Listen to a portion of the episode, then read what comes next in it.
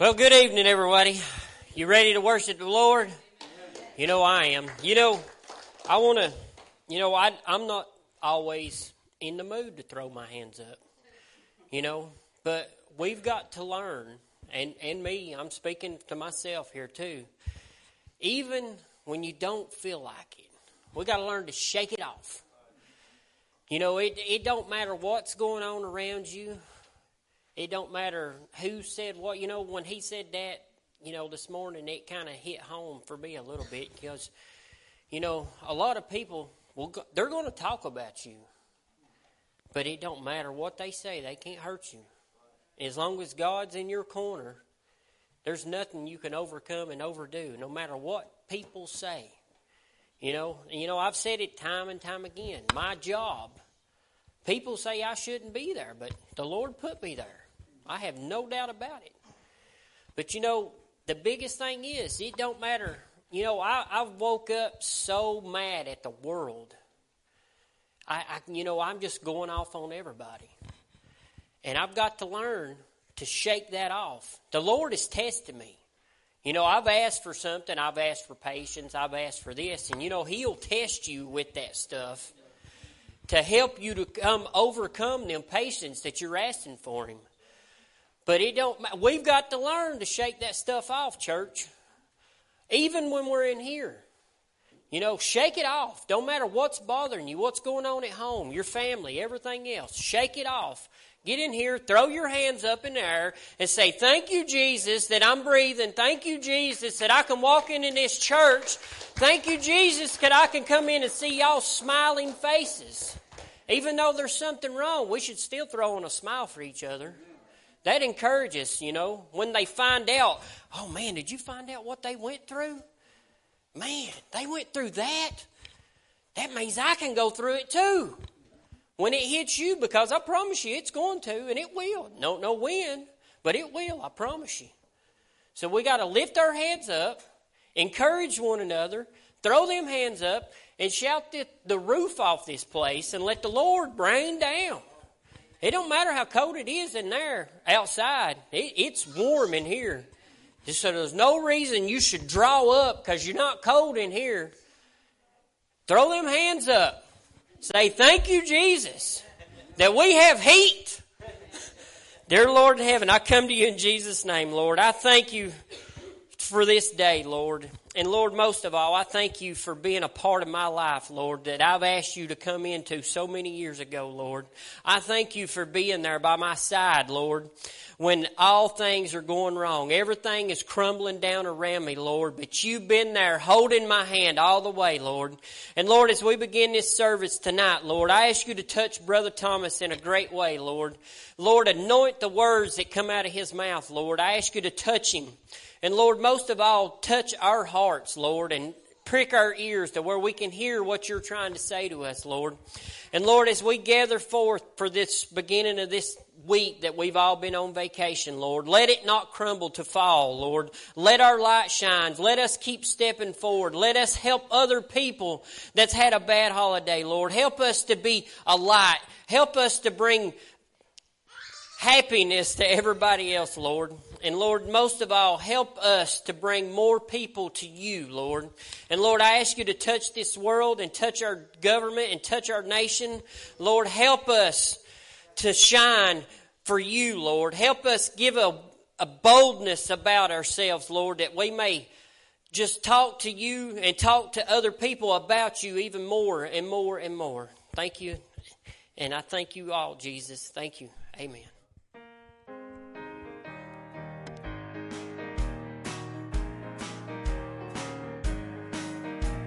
People steal, they cheat and lie. For wealth and what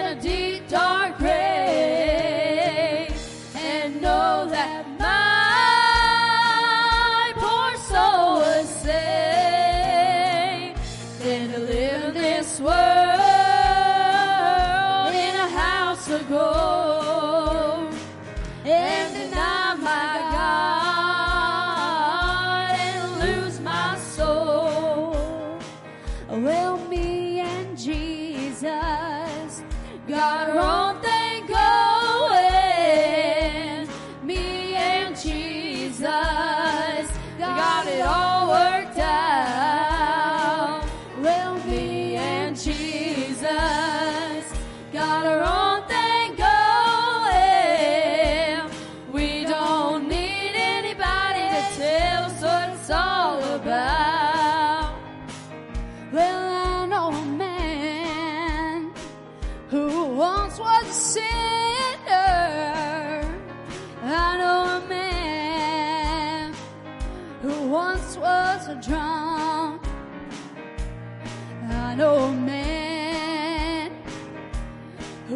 was a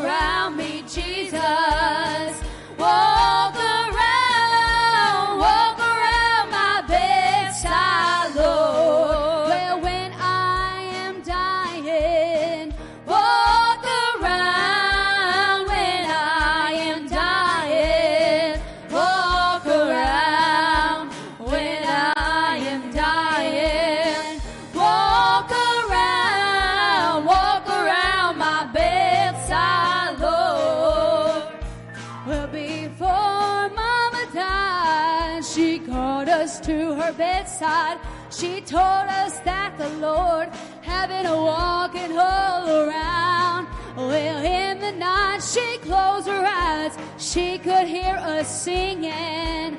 Walk around me, Jesus. Walk around. Well, walk around me, Jesus.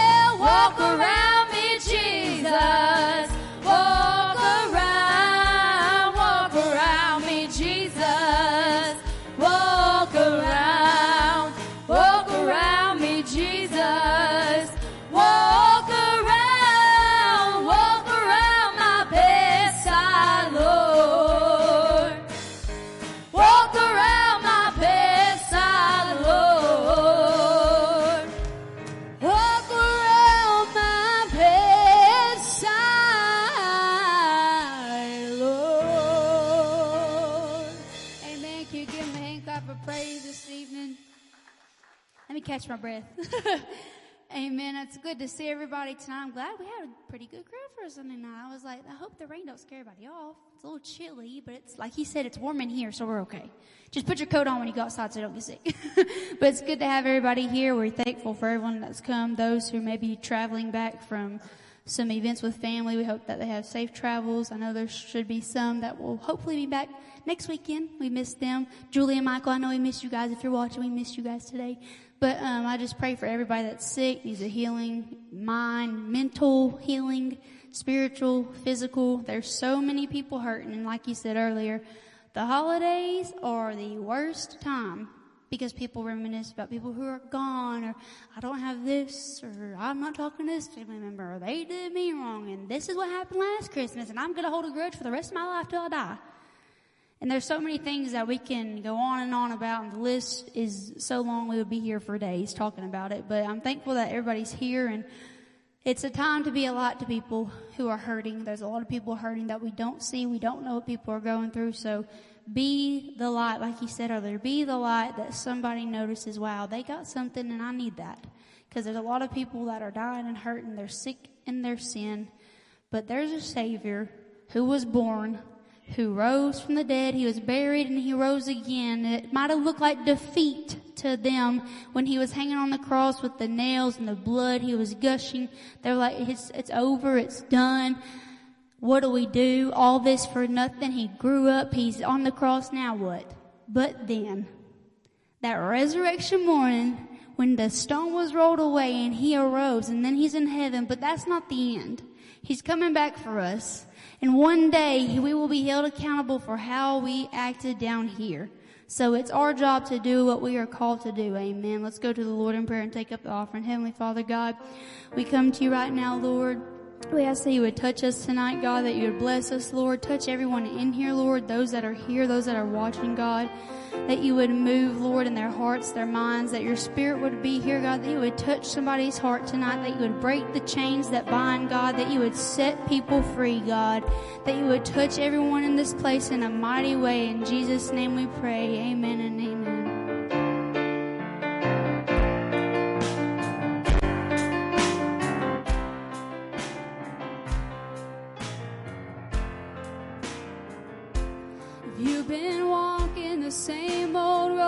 For miles and miles. If you've been hearing the same old voice tell the same old lies. If you're trying to fill the same old holes inside,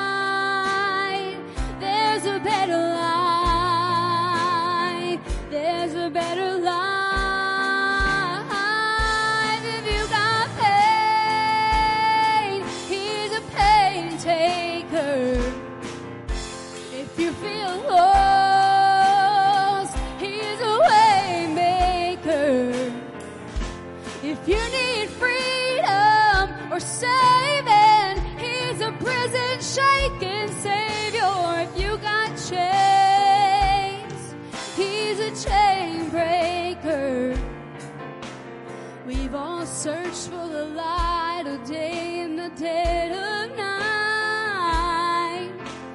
We've all found ourselves worn out from the same old fight. And we've all run to things we know just ain't right.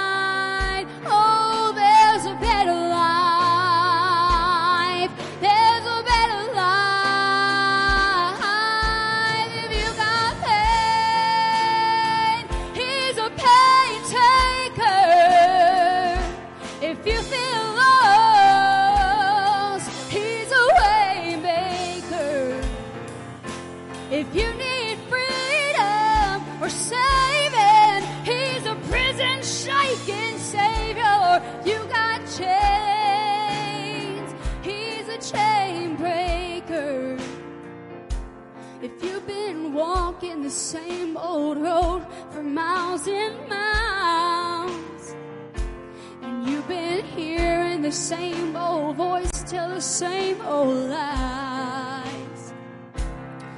If you're trying to fill the same old holes inside. There's a better life.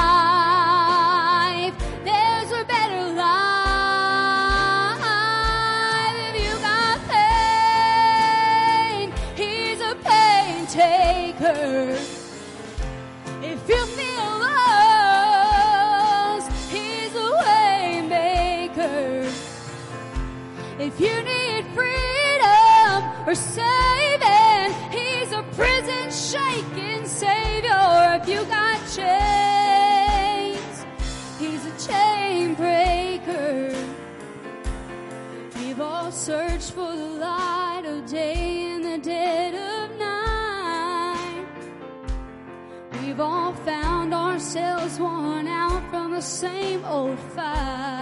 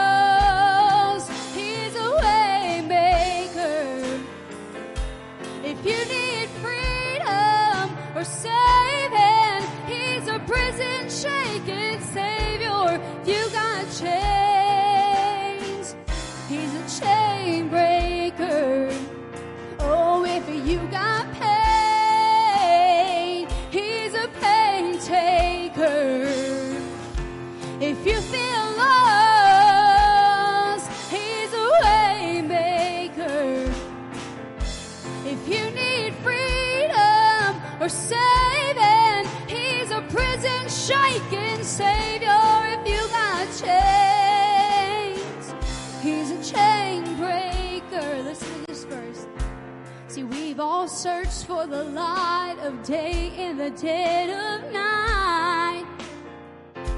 And we've all found ourselves worn out from the same old fight. And we've all run to things we know just ain't right.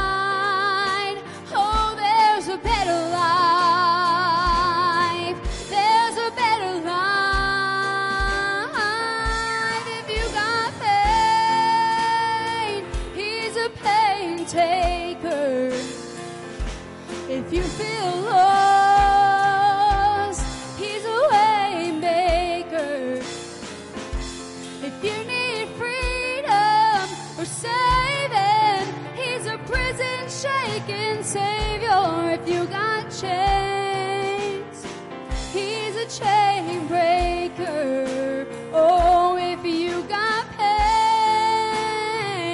he's a pain taker.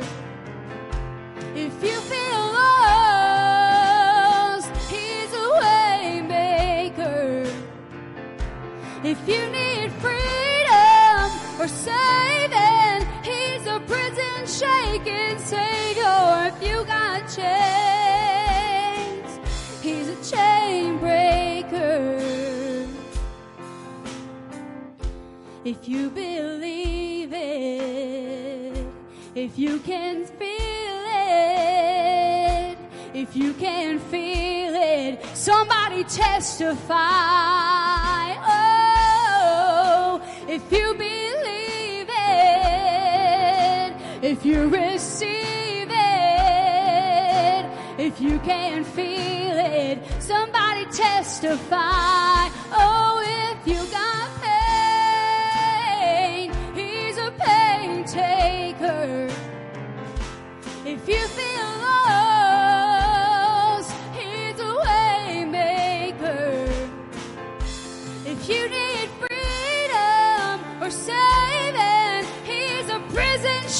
shaking savior. If you got chains, he's a chain breaker. If you need freedom or saving, he's a prison shaking savior. And if you got chains, he's a chain breaker.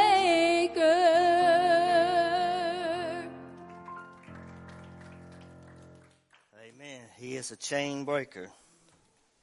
Well, as you can see, I found a backup microphone that works so far. The Lord had mercy on me. We had an old one left over that's still working decent. We'll see if it makes it through the night. Y'all looking good tonight. The diehards are here tonight. You know, the diehards come on Sunday night. The diehards are here. Amen. Praise the Lord. Good to see everybody. I'm glad you came to church tonight.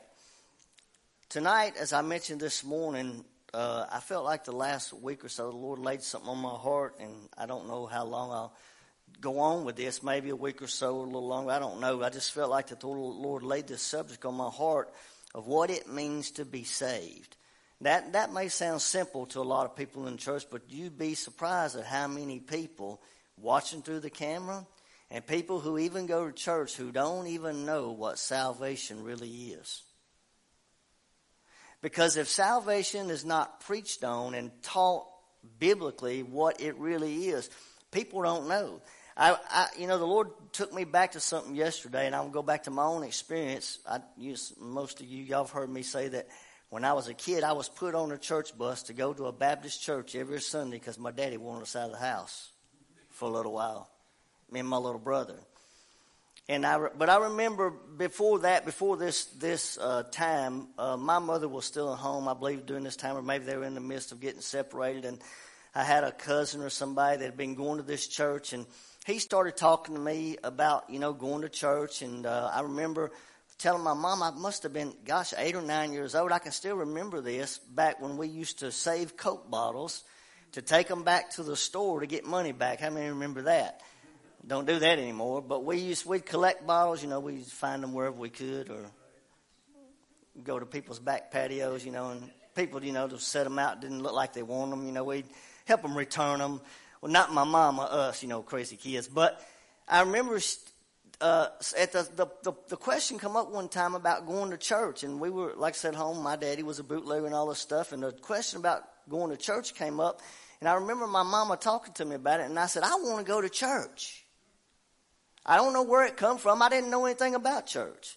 I said, I want to go to church. And mom said, you want to go to church? She said, well, we're going to have to, we'll have to get you some, some church pants so that you look good, you know, look decent if you go to church. She said, we're going to have to save up some Coke bottles and get some money so we can buy you some pants so you can go to church.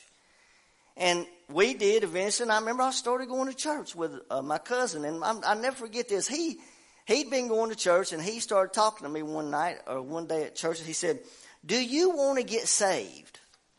I said, Saved from what? I'm thinking, Saved? What do you mean?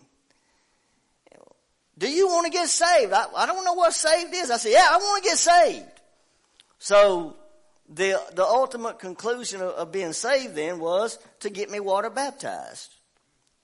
And I never forget, I never forget this. Eight or nine years old, maybe. I remember because my mom showed up to, to the service, brought an extra pair of underwear, and put them in her purse, and they baptized me in water. And I was saved. But I wasn't saved. And I'm going to tell you, that's exactly what a lot of churches are representing today. And, but according to the Bible, now we believe in water baptism. But water baptism is not required for salvation except in Jesus Christ. Church membership is not required for salvation except in Jesus Christ. Understanding what He did at the cross to save us is what brings salvation. And I can remember many times in that church of going there, being there, had some family members there lived like the devil, sold drugs, sang in the choir. Preacher ditched his older wife for a younger version. Church tried to split, and half the church tried to keep him there. And just, it was just religion, is all it was. And I can remember it turned a lot of people off. Even my daddy used to make fun at times of some of the stuff. The church gets mocked at sometimes because we bring it on ourselves. We do stuff. It's just religion. And it's not representing a relationship with Jesus Christ. So I know a little bit, although not a lot, about coming up in some of that religious stuff. We spent a couple years going to that church until I got sick of it. They had a, they sent a church bus to pick us up, and one day I got on the phone and looked up the phone number to the guy that run the church bus and got on the phone secretly and called him. I said, "My daddy's sick. We're not going to be able to come back to church anymore, so you don't have to come back out here and pick us up anymore for a while." That church bus missed two or three Sundays. My dad said, "Where's that church bus at?" I wonder where that church bus is. He must have started getting on his nerves again. But I didn't want to be there. I didn't care anything about it. There was nothing there for me. Until I met Jesus Christ, church meant nothing. Until you, listen, until you meet Jesus, church means gathering with a bunch of people means nothing until you open your heart and let Jesus Christ come in because in Him is salvation alone. Let's pray. Father, we come to you in the name of Jesus. I ask you to help us tonight. I ask you to move tonight. I ask you, Lord, to take these simple truths, Lord, that are so far away from so many people. Take them to the heart, Lord, and show them, Lord, that salvation is not in a church. It's not in water baptism. It's not in a preacher, but it is in your Son, Jesus Christ the Savior of the world. And Lord, God, I pray that people out there that are confused, that you clear it up tonight, that you clear it up through the truth of your word. People that are watching that have been led the wrong way, wrong way with religion, Lord, and not a relationship, that you would open their eyes tonight and make this so real to them, Lord, that they see it for the first time and understand it.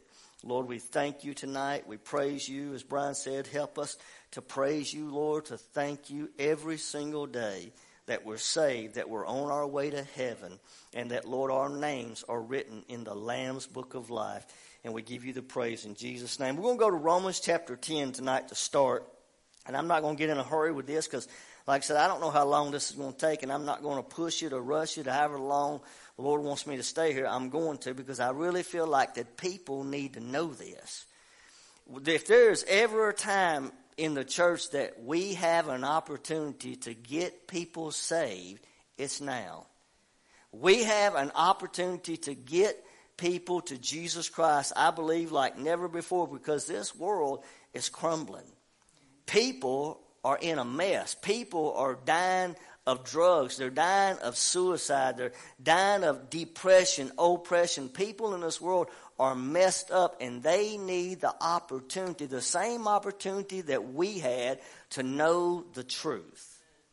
What they do with it is on them. It ain't my responsibility to make anybody swallow the truth. That's God's work. That's the Holy Spirit's work. And He won't make anybody, but He'll sure help you if you're willing to accept it. Romans chapter 10, and I want to start reading at verse, I got to back up to verse 5 really to, to set the stage, I guess, so to speak, to go into this text. It says this, For Moses described the righteousness which is of the law, that the man which does these things shall live by them. But the righteousness which is of faith speaks on this wise. Say not in your heart, who shall ascend into heaven? That is to bring Christ down from above, or who shall descend into the deep? That is to bring up Christ again from the dead. But what does it say? This is the word. What does it say? The word is near you. And this is speaking of Israel as a nation, but it also speaks to those that are lost. The word is near you. Israel was so close to salvation, but yet so far away because they rejected the Messiah.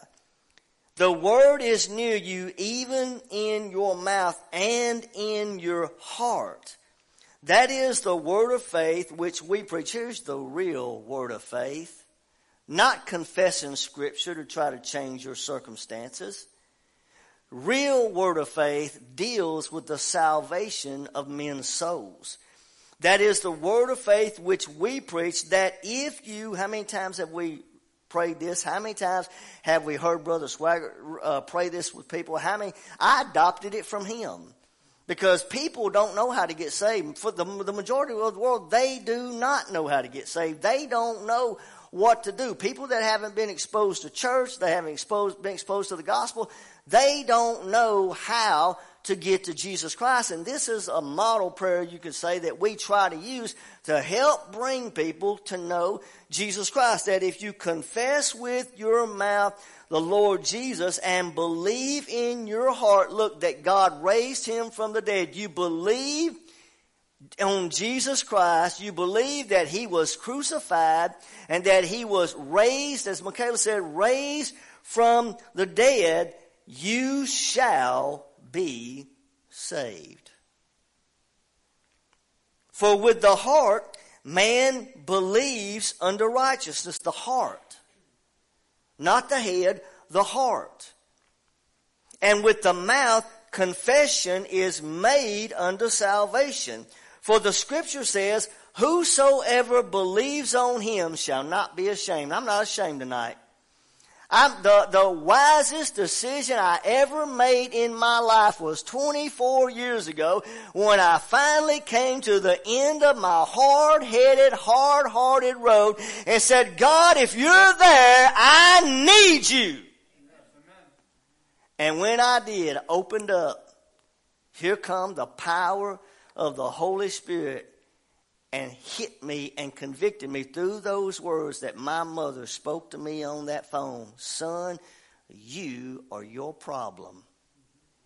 You, Melissa, ain't your problem. You are your problem. And God took those words to my heart, melted me.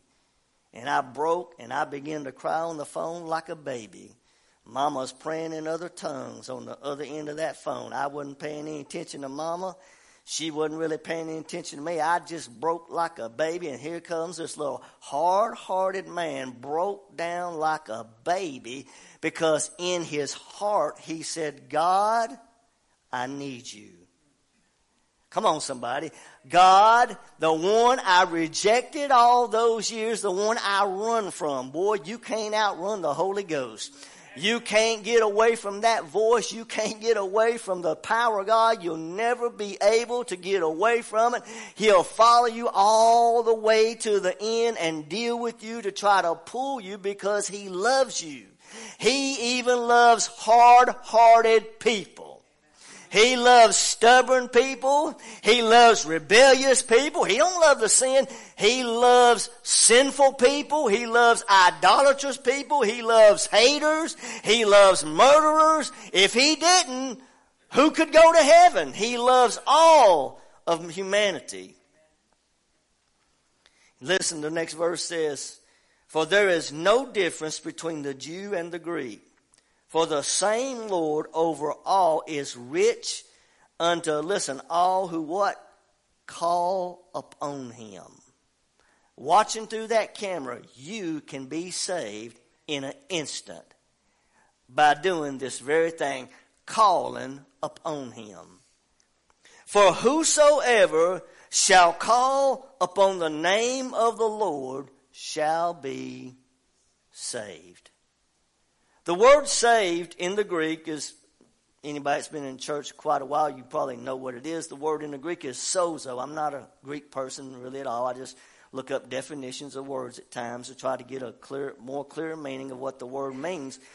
But the word saved is sozo. And here's what it means. It means to save, to deliver, to make whole, to preserve safe from danger, loss, and destruction. That old song we sang, I'm safe from all harm since I met the one who came looking for me. You know what? I'm saved from sin. Look, you're saved from sin. You ain't saved in sin. You're saved from sin. Jesus didn't die to leave you in bondage to sin. He died to set you free from sin. So you're saved from sin. But you know what else you're saved from? You are saved from eternal damnation. You are saved from destruction. I'm so glad tonight I ain't going to hell. I'm so glad that monkey's been off of my back for 24 years because he stayed on my back when I was lost. I'd go to bed at night and sometimes I'd, I'd, I'd go to bed even in fear as hard hearted as I was because I knew those voices that tried to speak to me, mama trying to talk to me, trying to get me to go to church and I heard about God. I was exposed to the gospel. I've been told this is right, this is wrong, and I knew that, but I would lay my head down at night knowing good and well. Sometimes I lay down thinking about some of the things I just escaped some of the things I just come through, you know, like car wrecks and being shot at and, and stuff that, you know, you should have put a, should have put you in the grave, put you in jail, put you in prison. And I would think about those things I said and I would think, man, if I die right now, I'll go to hell. And you got people today, they don't even believe hell is real. They don't even act like hell exists. But hell is a real place.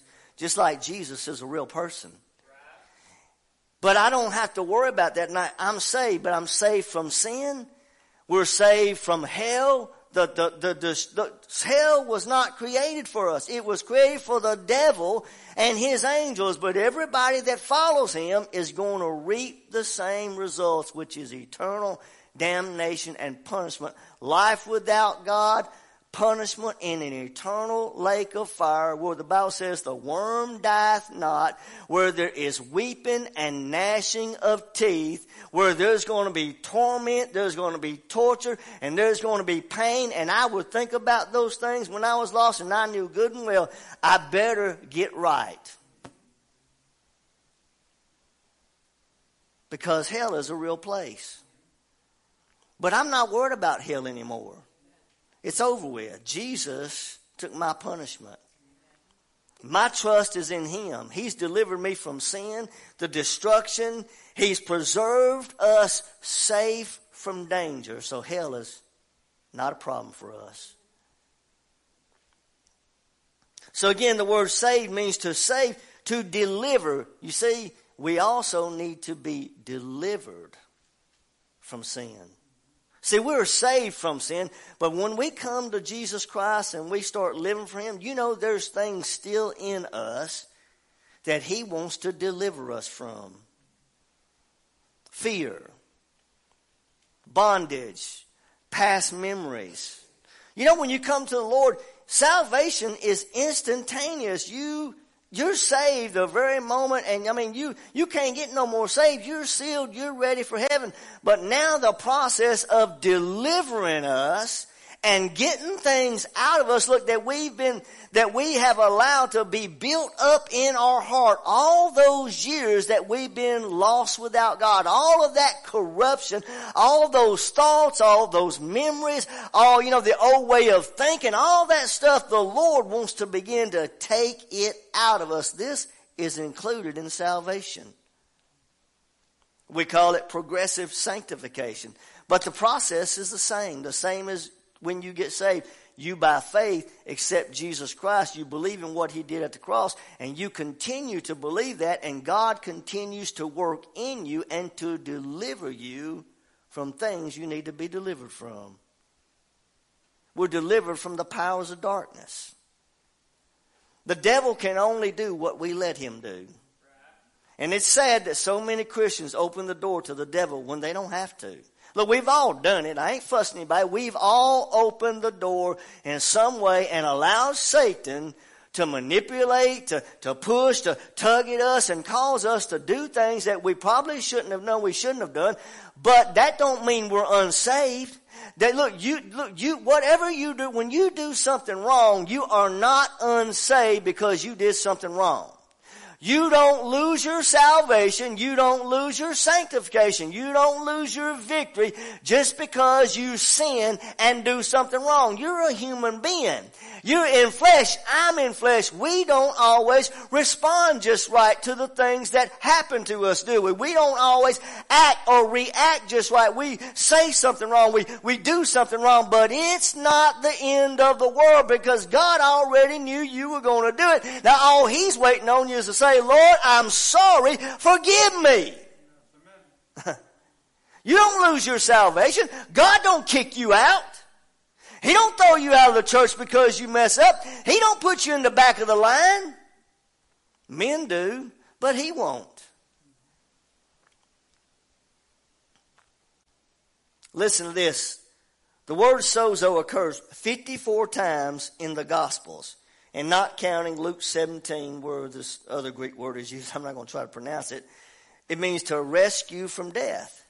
It is a better attested reading than socia of the translation omitted in some other translations is, I guess that's what it means. Of the instances where sozo is used, 14 relate to deliverance from disease or demon possession.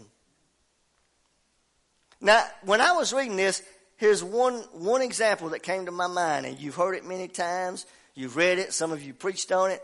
The demoniac from Gadara. What did the Bible tell us about his condition?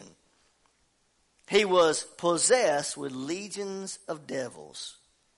He was controlled by powers of darkness to the point that he was suicidal. To the point that his family didn't know what to do with him. Society didn't know what to do with him and he was alienated of all places to a graveyard. He's isolated from society, isolated from his family. The religious folk don't know what to do with him. Church didn't know what to do with him. And he finds himself living, the Bible says, amongst the tombs in a graveyard amongst dead people because that's what he is on the inside. And he's tormented by devils. But the Bible said that Jesus told his disciples, we're going to pass over to the other side. The Bible said that that man was tormented day in and day and day in and day and day out, and he was crying out. Remember that? He cried out. There was a soul in there.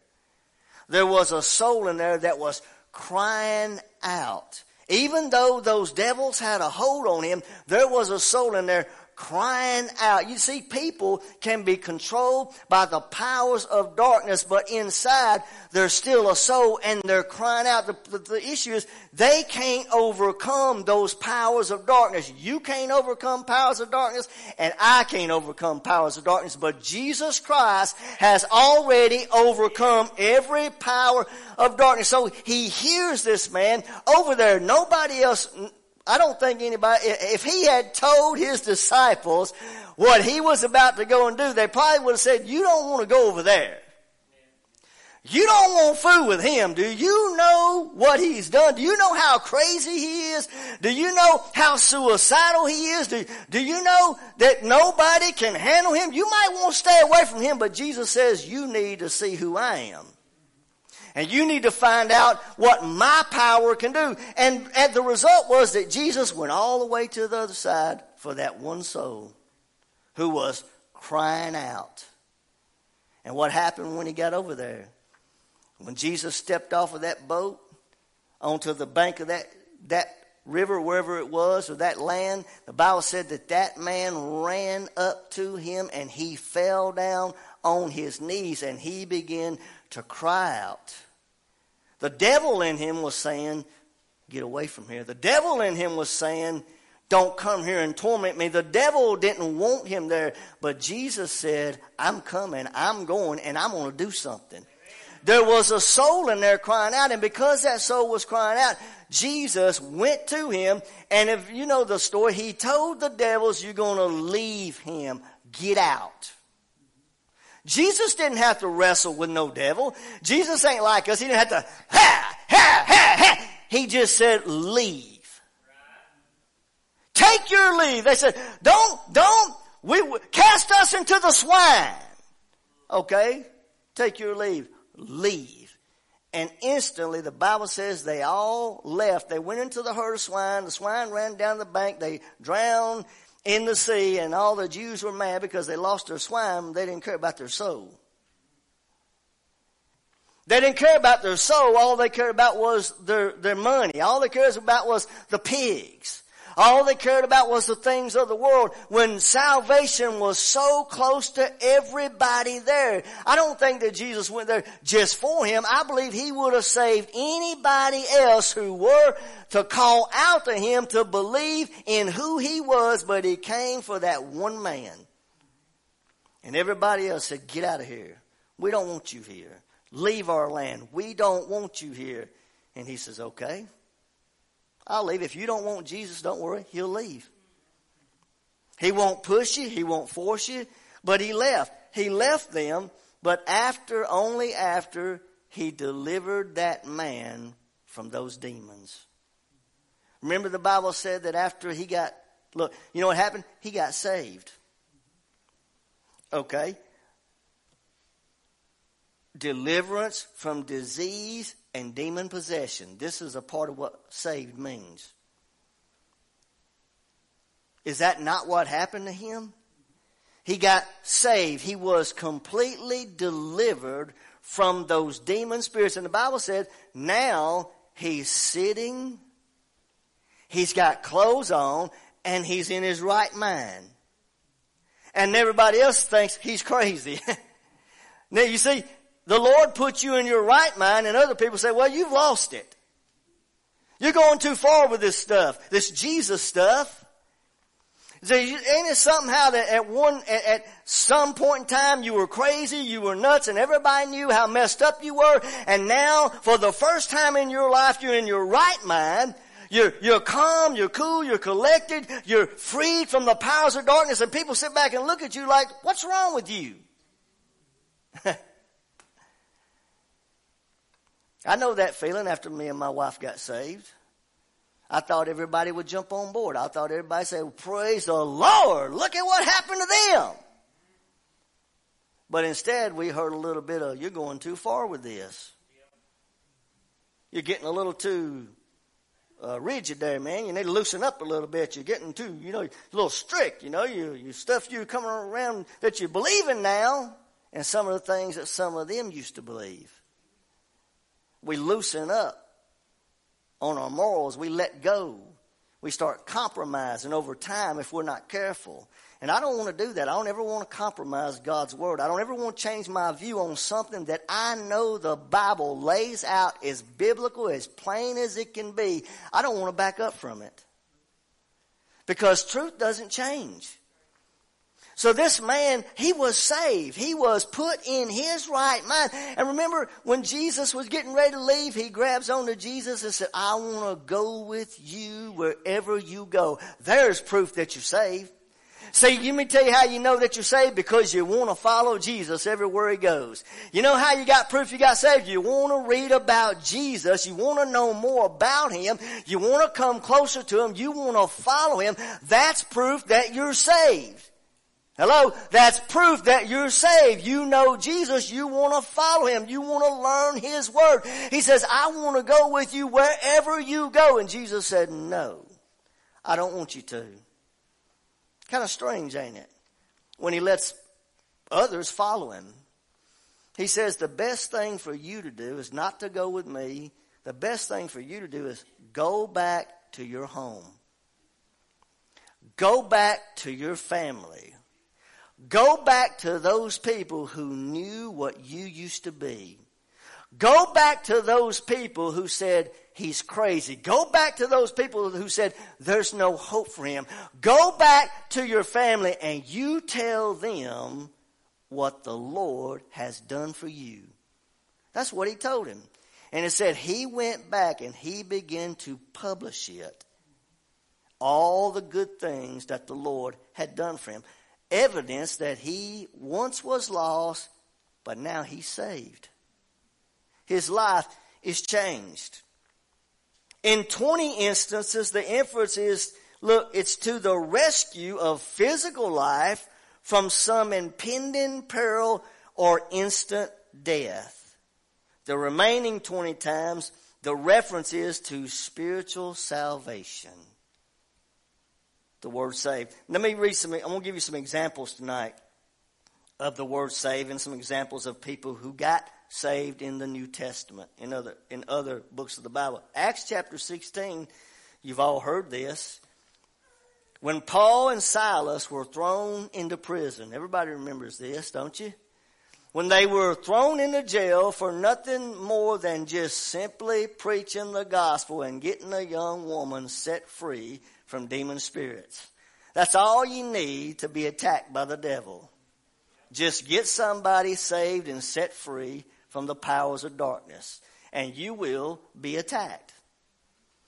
This is, this is the whole reason all this happened. But it said as they were put into jail, that at midnight, Paul and Silas, they prayed and they sang praises unto God and the prisoners heard them and suddenly there was a great earthquake so that the foundations of the prison were shaken and immediately all the doors were open and everyone's bands were loose. And the keeper of the prison awakened out of his sleep, the keeper of the prison, the prison guard, the one who was responsible for every single person who was locked in a cell, awakes out of his sleep and seeing the prison doors open, he drew out his sword and would have killed himself, supposing that the prisoners had fled. But Paul cried with a loud voice saying, do yourself no harm. We are all here. He knows that he's responsible for what has taken place. He believes that this earthquake that has happened that has caused all these prison doors to open up while he's asleep on the job. He wakes up, he looks and he sees doors open and he thinks, oh my Every single one of these prisoners have fled this prison. They're all gone. I'm a dead man and I'm not going to allow myself to be killed by the state. I'll just take my own life because I'm responsible.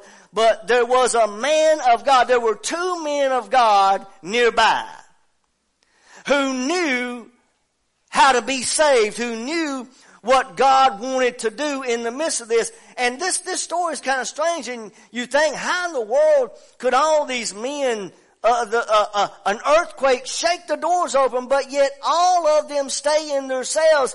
Go to a prison in Tennessee and open up all the doors and say, hey, the doors are open and see if everybody sits in their cell. No, they're not. But I believe what happened was that because Paul and Silas were there for uh, an amount of time, they sang the praises of God. They preached the gospel. Somebody heard the gospel. I believe the prisoners, and I believe that as they heard it, conviction fell in the prison. It don't matter where you are. The Spirit of God can move. He can shake things up. And because the, the, the, the, all the people were still in their cells. He thinks, I'm a dead man. I'll just kill myself. But Paul said, no. Do yourself no harm. He said, we're all here. Every one of us are here. And it said, then Paul called for a light and he sprang in the man, the, the, the, prison, the, the prison guard. He came in with a light. He sprang in and he came trembling and he fell down before Paul and Silas. Man, you talk about Holy Ghost conviction. you, I mean, how do you get around this other than that God was moving? That God was wanting to do something. He said, and he brought them out. He brought Paul and Silas out and he said, Sirs, what must I do to be saved? Now, why did he ask that question? I believe because he heard and he saw what happened. He heard the gospel. If you were going to be around Paul, you're going to hear about salvation. If you're going to be around us, if you're going to be around this church, if you're going to be around where the truth is, you're going to hear about salvation because people need to hear the gospel. They need to know what it means to be saved. And he said, Paul said, believe on the Lord Jesus Christ and you shall be saved. He's not asking the question, what do I do to be saved from destruction? What do I do to be saved from being executed because these prisoners are gone? He says, what must I do to get what you got? what must I do to be saved? What must I do to be made right with God? Because he heard the gospel. Paul said, believe on the Lord Jesus Christ and it ain't just for you, buddy. It's for your house. Believe on the Lord Jesus Christ and thou shalt be saved and thy house. You and your house. It's for you and your house. It's for you and the people on your job. It's for you and the people in your family. It's for you and it's for the whole world. And they spake unto him the word of the Lord. They spake to him. They explained to him the gospel. They talked to him about salvation his soul and look into all that were in his house and said he took them the same hour of the night and washed their stripes. Better be careful who you beating on. Be careful who you're trying to attack. He washed their stripes. And look, and he was baptized, he and all his house straightway. Now they got baptized as a result of believing the gospel because that was the tradition then.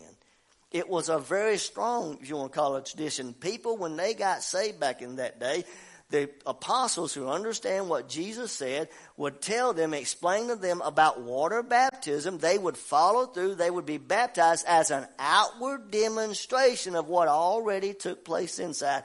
Not required to be saved though. Because the water don't save you. The blood does. It said when he had brought them into his house, man, everything's about to change for them. He set meat before them. He gonna feed them now. And feed them good. And said, rejoiced. He set meat before them. Listen, and he rejoiced, believing in God with all his house. There's salvation. There's a man that was lost who's now saved along with many in his own house. How did he get saved? He believed the gospel. He accepted Jesus Christ into his heart by faith with all his house. Listen to this one. You've heard this one before. Acts chapter 10. Remember Cornelius? The Italian? The Italian ladies, right? God loves Italians. he loves Mexicans. He loves Northerners. He loves Southerners. He don't leave anybody out. Cornelius said, said that um, in Acts 10, 42 through 48, uh, this is Peter relating what God had called them to do and sending him to Cornelius' house. It said, He commanded us to preach unto the people and to testify that it is He which was ordained of God to be the judge of the quick and the dead. To him gave all the prophets witness, that's speaking of Jesus, that through his name Whosoever believeth in him shall receive remission of sins. That's forgiveness of all his sins. That's included in salvation. While Peter yet spake these words, he's in the home of Cornelius. The Bible said all the Cornelius and all his family kinsmen and friends had gathered together for this occasion to hear the words that God would send Peter to speak to them. And it said, while Peter yet spake these words, the Holy Ghost fell on all them that heard the word. There's what we need. We need the Holy Ghost to move when the word is preached because that's what's going to make the difference. Preaching just for preaching is nothing preaching the gospel with the Holy Ghost being mixed in with it. doesn't matter how old a person is, how young a person is, how intelligent a person is. That has nothing to do with, with what's preached. It's what we preach. It's the gospel that brings the power and brings the anointing. And whether you're demonstrative or whether you're not demonstrative, there's no power in that. The power is in the gospel. The Holy Ghost fell on all them which heard the word, but not only did he fall on them to, to convict them, some other something else happened. It said they of the circumcision which believed were astonished. There were people there that were Gentiles that were or I'm sorry, that were of the Jews that were of the circumcision who were strictly holding to the law for salvation, they saw what was taking place in this man's house. They saw Peter preaching the gospel and they saw a manifestation of the power of God fall in this household on all these Italian, these Gentiles. But you see, the religious folk, the real religious ones say God only loves us. God only saves us. He don't care about the half breeds. We're Jews. We're children of God by, by nature. We're children by birth. These people are dogs. They're outside of the covenant. But one thing they were missing was that Jesus Christ came to seek and to save the lost, all of humanity. And when the Jews, up to a certain point, when they finally cast off Jesus and rejected him, he said, I'm going to the lost sheep. I'm going to the hurting. I'm going to Gentiles. That was the same calling the Apostle Paul had, Peter had. They went to the Jews for a season, but t- the time came when the Jews rejected it so much, Paul said, okay, I'm turning to the Gentiles. You see, God will always open a door for somebody, somewhere.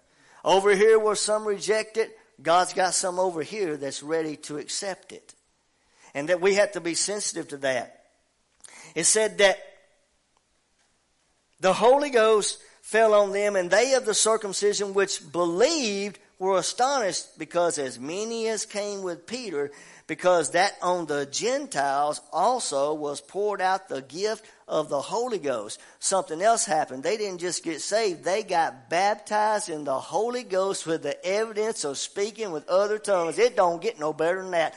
I am ready for the day when people walk through these doors that don't know the Lord. And I mean, while we're preaching, I don't care if it's me, Grace, I don't care who it is, while we're preaching, the power of God hits people, praise God, and they start coming under conviction and they get saved standing in that pew, sitting in that pew, get filled with the Holy Ghost with the evidence of speaking with uh, other honey. God can still do it today. He wants to do it today. Are you ready to see God do it? If he did it then, he can do it again. Praise God. While Peter was preaching, he says, I, have already had mere revelation. I'm not going to be partial to this group or this group. God has shown me I don't call any man unclean. Praise God. He loves the Jews. He loves the Gentiles. He loves the people in Pakistan. He loves them in Africa. He loves them in the Middle East. And God is no respecter of persons. And if you'll just open up your heart right where you are, you can be saved saved and you can be filled with the power of the Holy Ghost and God can fill you. I love to see it when the Lord does something like that and then you know man didn't have any hand in it. It's all God. Peter was just doing what the Lord told him to do. He was preaching the gospel. That's what we do. We don't fill people with the Holy Spirit. We don't save people. The Lord does. I just like sitting back and watching it. It don't matter to me who, who, who gets saved under who's preaching. I don't care. I just want to see people get saved. I want to see people filled with the Spirit. It don't matter who it is preaching. It ain't about the preacher. It's about the power of God. The Holy Ghost fell, said, and they heard them. This is what confounded the Jews. They hear Gentiles speaking with tongues and magnifying God. They heard them speaking with tongues. There's no denying. I mean, they were boisterous. They were loud. There was a demonstration of the power. Don't you ever be afraid to speak in other tongues in public if the Holy Ghost moves on you. Now to some people it ain't gonna make no sense. Some people you're wasting your time doing it, but to others, the Bible says time or songs are a tongues are a sign not to the believers, but to the unbelievers. What? The bells are ringing. Jesus is coming. We're getting near the end. The Lord is about to wrap this stuff up and it ought to wake people up and make them think, what is this? I remember my little mama, boy, I tell you what, she'd pray in tongues over anybody. Didn't matter where she was. I don't know if Melissa, I don't know if she remembers this. We were in Pigeon Forge one time, years ago. Michaela was just a little bitty thing. And we were standing in a line waiting to do something. I don't even remember what it was. And all of a sudden, a man just hit the ground and passed out, and his head popped the pavement and he was standing near us. And I thought, oh Lord, I ran over to him and I started praying over him, asking God to touch him. People started gathering around. Here come my little mama boy. She got in there. She laid hands and hard. I mean, she just started praying in tongues, and you could see, kind of feel, you know, from people like, what is, what is this? but she didn't care. The Bible says he that prays in an unknown tongue doesn't pray to man, but he prays to God. He speaks mysteries. I don't know what's being said. Don't have to know. It's, it's a language. It's a heavenly language. It comes from the Lord. So if you want to make fun of it, go on and make fun of it. But just remember, it's God's language. Just because you don't understand it, don't mean you knock it. Just because you don't understand, don't make fun of it. Don't laugh at it. Because I wasn't that stupid when I was lost. When mama would lay hands on me speaking in other tongues, I'd draw up. I'd shrivel up, you know. I don't know how many times she would. Me and my younger brother. I had earaches when I was a kid to the point that I had to have surgery on my ear, bad ear infections, so bad they would drive me. I'd have to go to the emergency room. I had to get her, put me in a car, take me to the emergency room. It was killing my head, my side of my jaw so bad I couldn't take it. But the first thing she would do, get to praying, and boy, she'd start praying in tongues, and I'd gladly receive it when I was hurting real bad. But there's other times I just I just tighten up. You know what I'm talking about, some of y'all. She wasn't ashamed of it. And again, you got to use wisdom on that. If you if you gathered around a room full of Baptists and you think speaking in tongues out loud is going to do something for them, you're wasting your time. Now, I'm talking about ones that don't believe in it, ones that don't want it. Now there are some who do. There's there are those out there that they don't understand it, they don't mock it, they don't kick against it. They they say, "What does this mean?" Well, I tell you what. I'm going to tell you how you figure it out. Get in the book of First Corinthians, chapter 12, 13, 14. Read about the gifts of the Spirit. You'll find out what it's about. The gifts of the Spirit are still real. God wants to use them in the church. God wants to use them in our church. God wants the gifts of the Spirit used in Family Worship Center in Athens, Tennessee. He wants to use some of you more and more. Whosoever, listen, let me get back to it.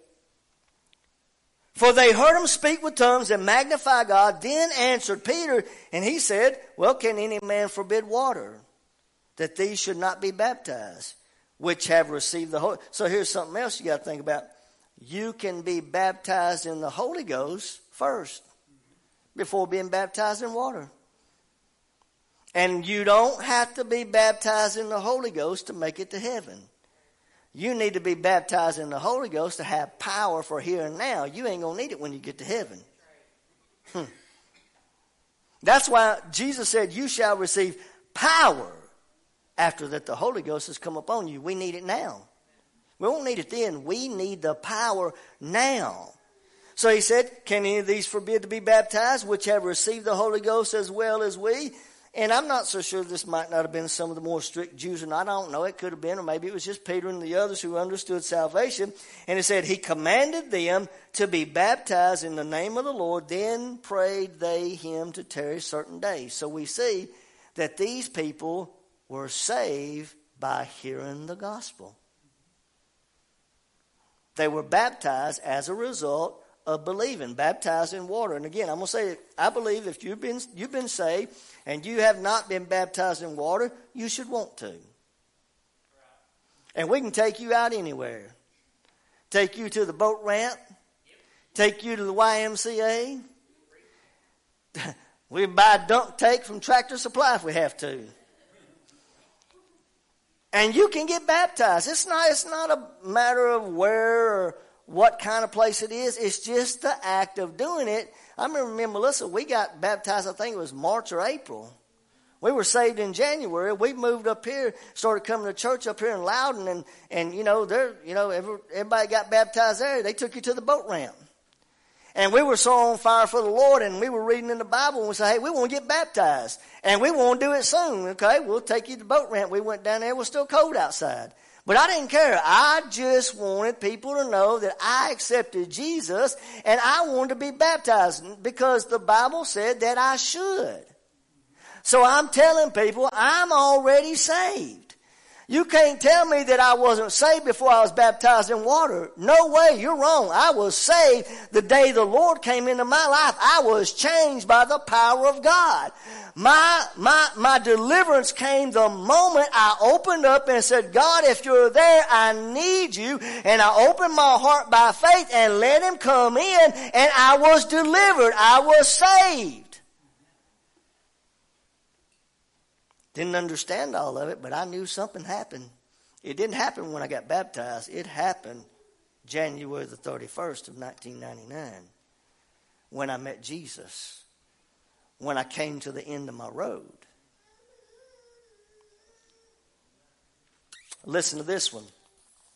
Acts chapter 16, verse 13 through 15, a story about a lady named Lydia. You've heard it.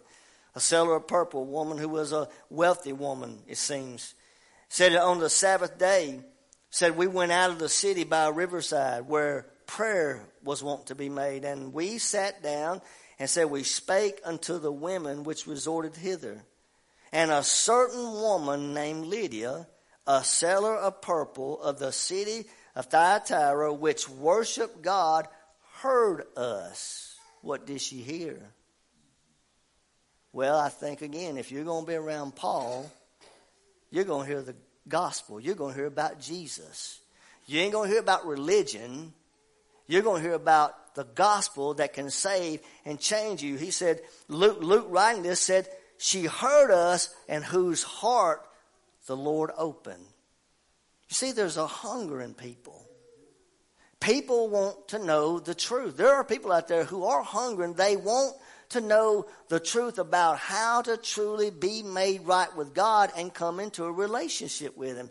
And if you're going to be in contact with a preacher or a church who understands that, you're going to hear the truth. And when you hear the truth, if that's you, the Lord will open your heart to be able to receive the word.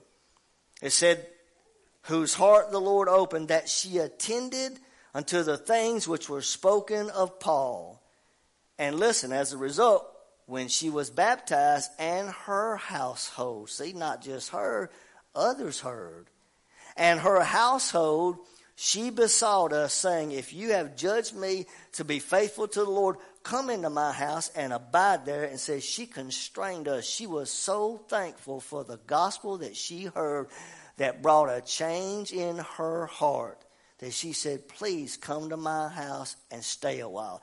That's what happens when you come to the Lord. When you get, when, look, when you hear the gospel through people that bring salvation to you, you want them to come to your house. You want them to come into your life. You want to hear more about this Jesus.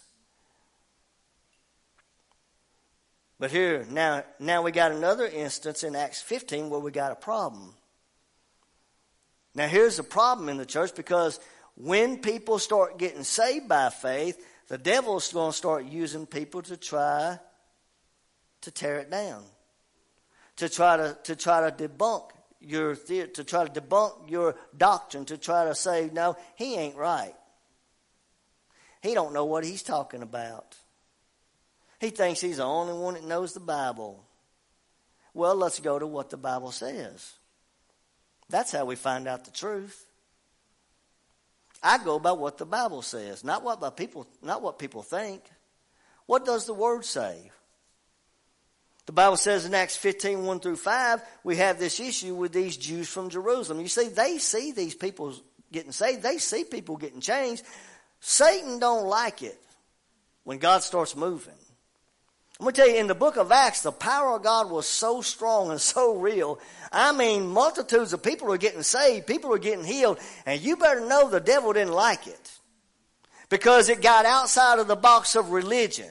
It, it wasn't confined to the Jews from Jerusalem. It was a move of God that came by the preaching of the gospel. It says certain men which came down from Judea, they taught the brethren, and here's what they said. They said, except you be circumcised after the manner of Moses, you cannot be saved. You see? Here's Satan using religious people to try to confuse you about your salvation. You, today, here's what it is. Today, they say, you can't be saved unless you're baptized in Jesus' name only. You can't be saved unless you belong to a certain church.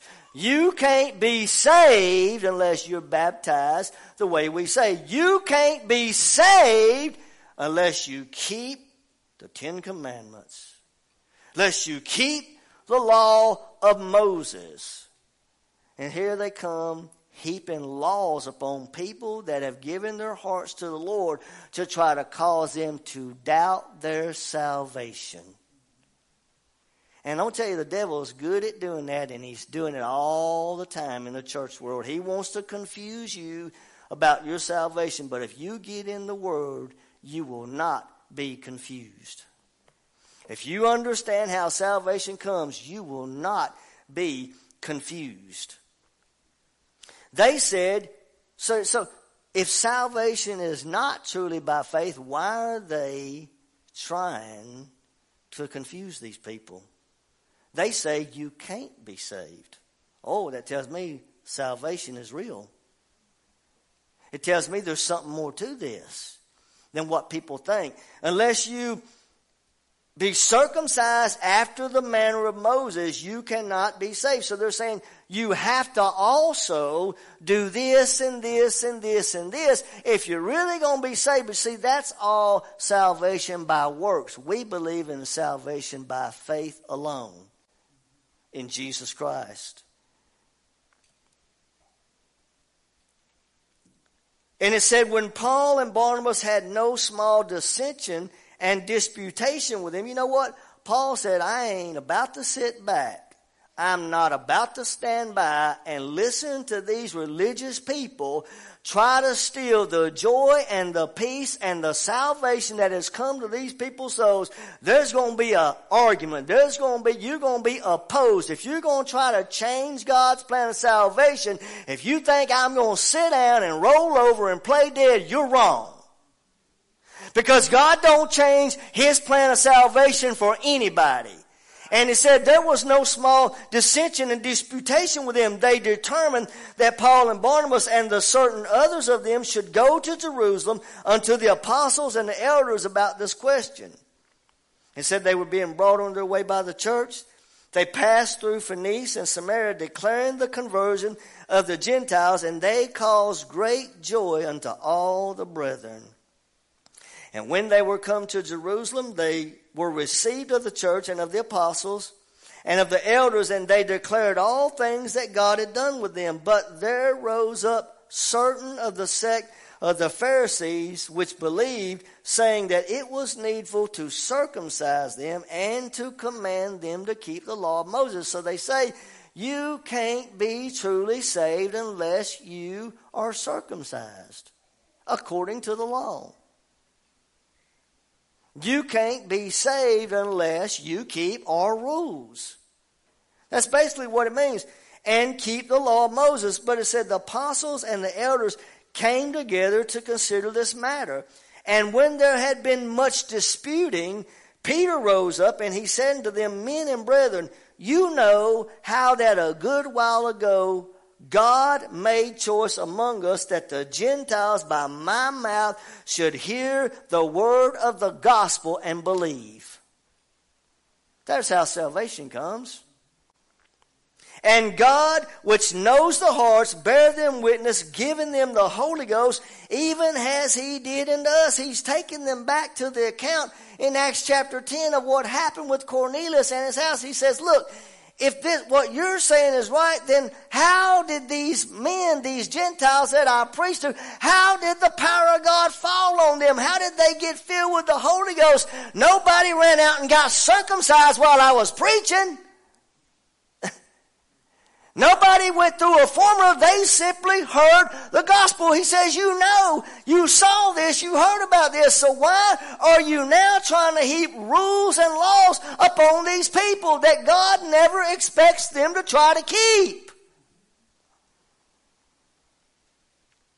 He said, God which knows the heart bears them witness, giving them the Holy Ghost, even as he did unto us, and he put no difference between us and them no difference. He said, purifying their hearts by faith. No difference between the Jews and Gentiles. Everybody who gets saved has to come the same exact way.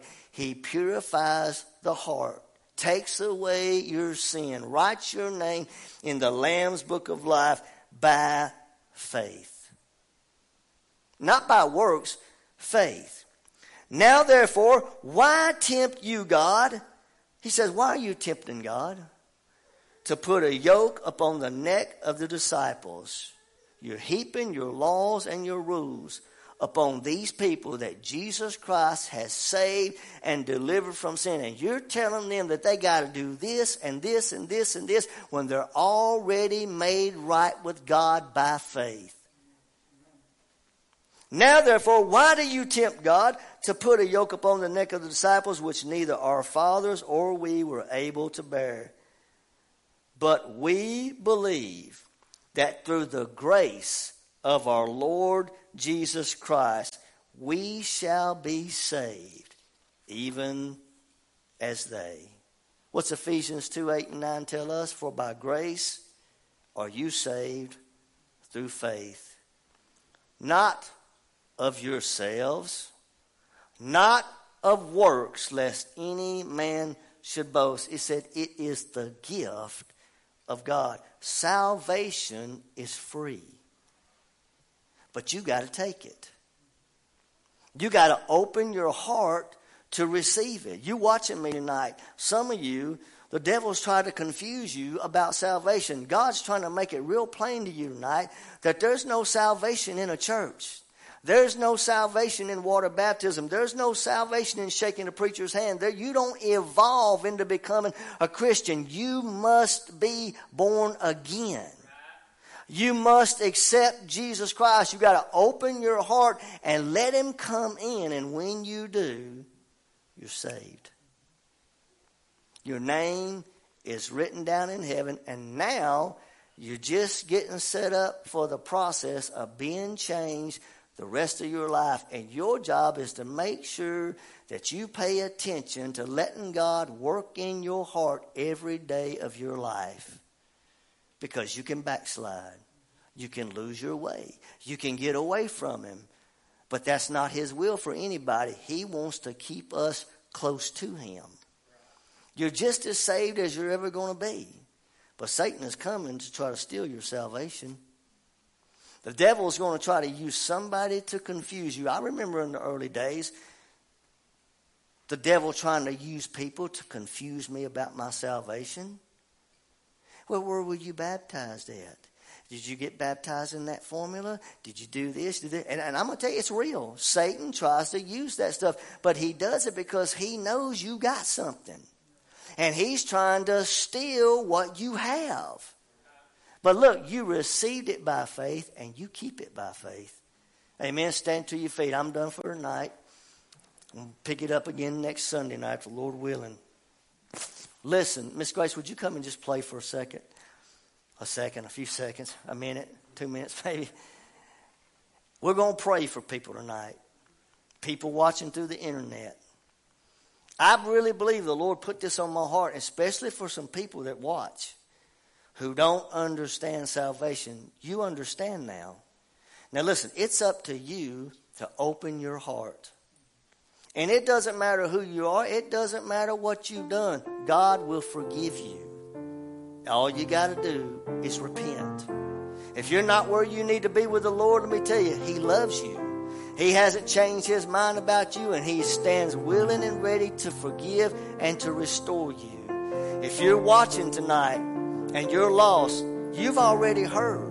And right where you are, you can do just like I did 24 years ago. You don't even have to have somebody to lead you through a prayer. You can say, Lord, forgive me of my sins. I'm sorry for the life I've lived, and I'm turning my life over to Jesus Christ. It's as simple as that. As Michaela gets ready to sing, listen, if you're here tonight, people watching again, if there's the same things old road for miles and that you need to let God, if you're maybe you're confused tonight. you've been hearing the same Maybe old the devil's voice been trying to talk same to you. lies. Satan tries to talk to you and fill your mind with lies. He's a liar. There's a better life. There's the better life, and it's in Jesus. A better life. If you need a touch tonight, I want you to come. If you got pain, If you got pain, He's a pain You're not going to find help in anybody but Jesus Christ. If you're lost, He's a way maker. He's a way maker. If you, need healing, He's got the freedom. He's a prison If you need a touch tonight, come. If If you you're watching through the camera, let Him touch you right where you are. We've all searched for the light of day in the dead of night. And we've all found ourselves worn out from the same old fight. We've all run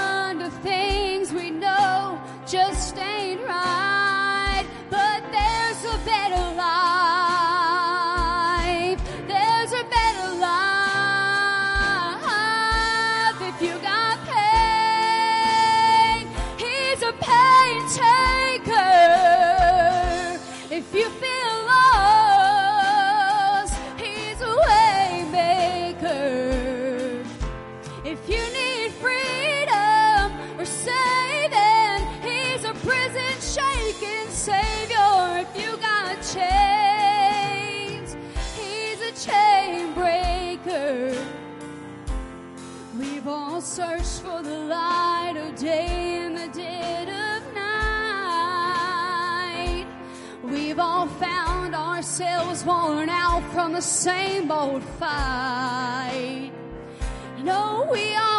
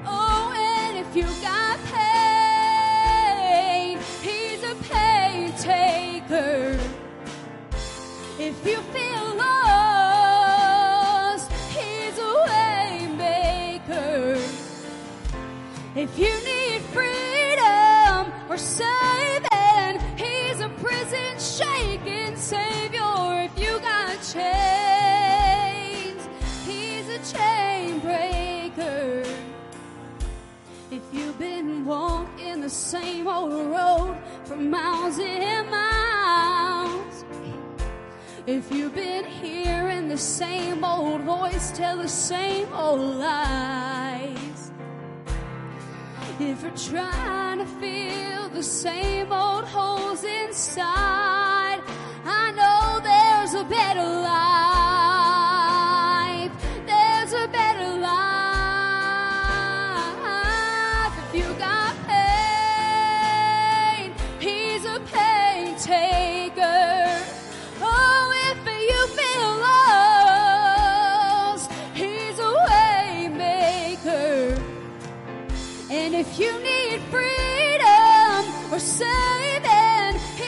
Prison shaking Savior. If you got chains, He's a chain breaker.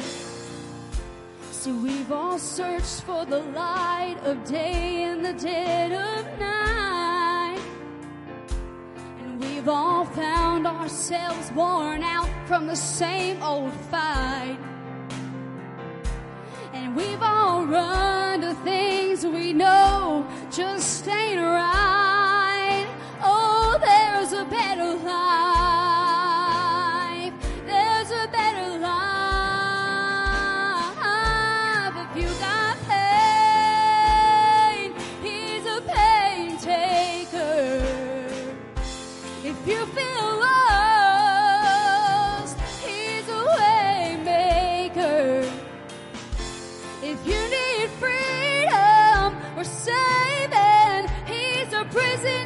Prison shaking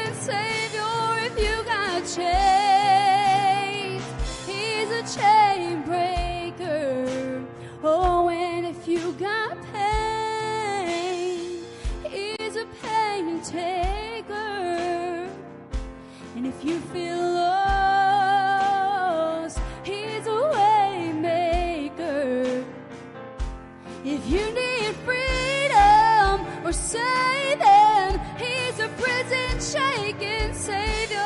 If you got chains, he's a chain breaker. If you need freedom or saving, he's a prison shaking savior. If you got chains,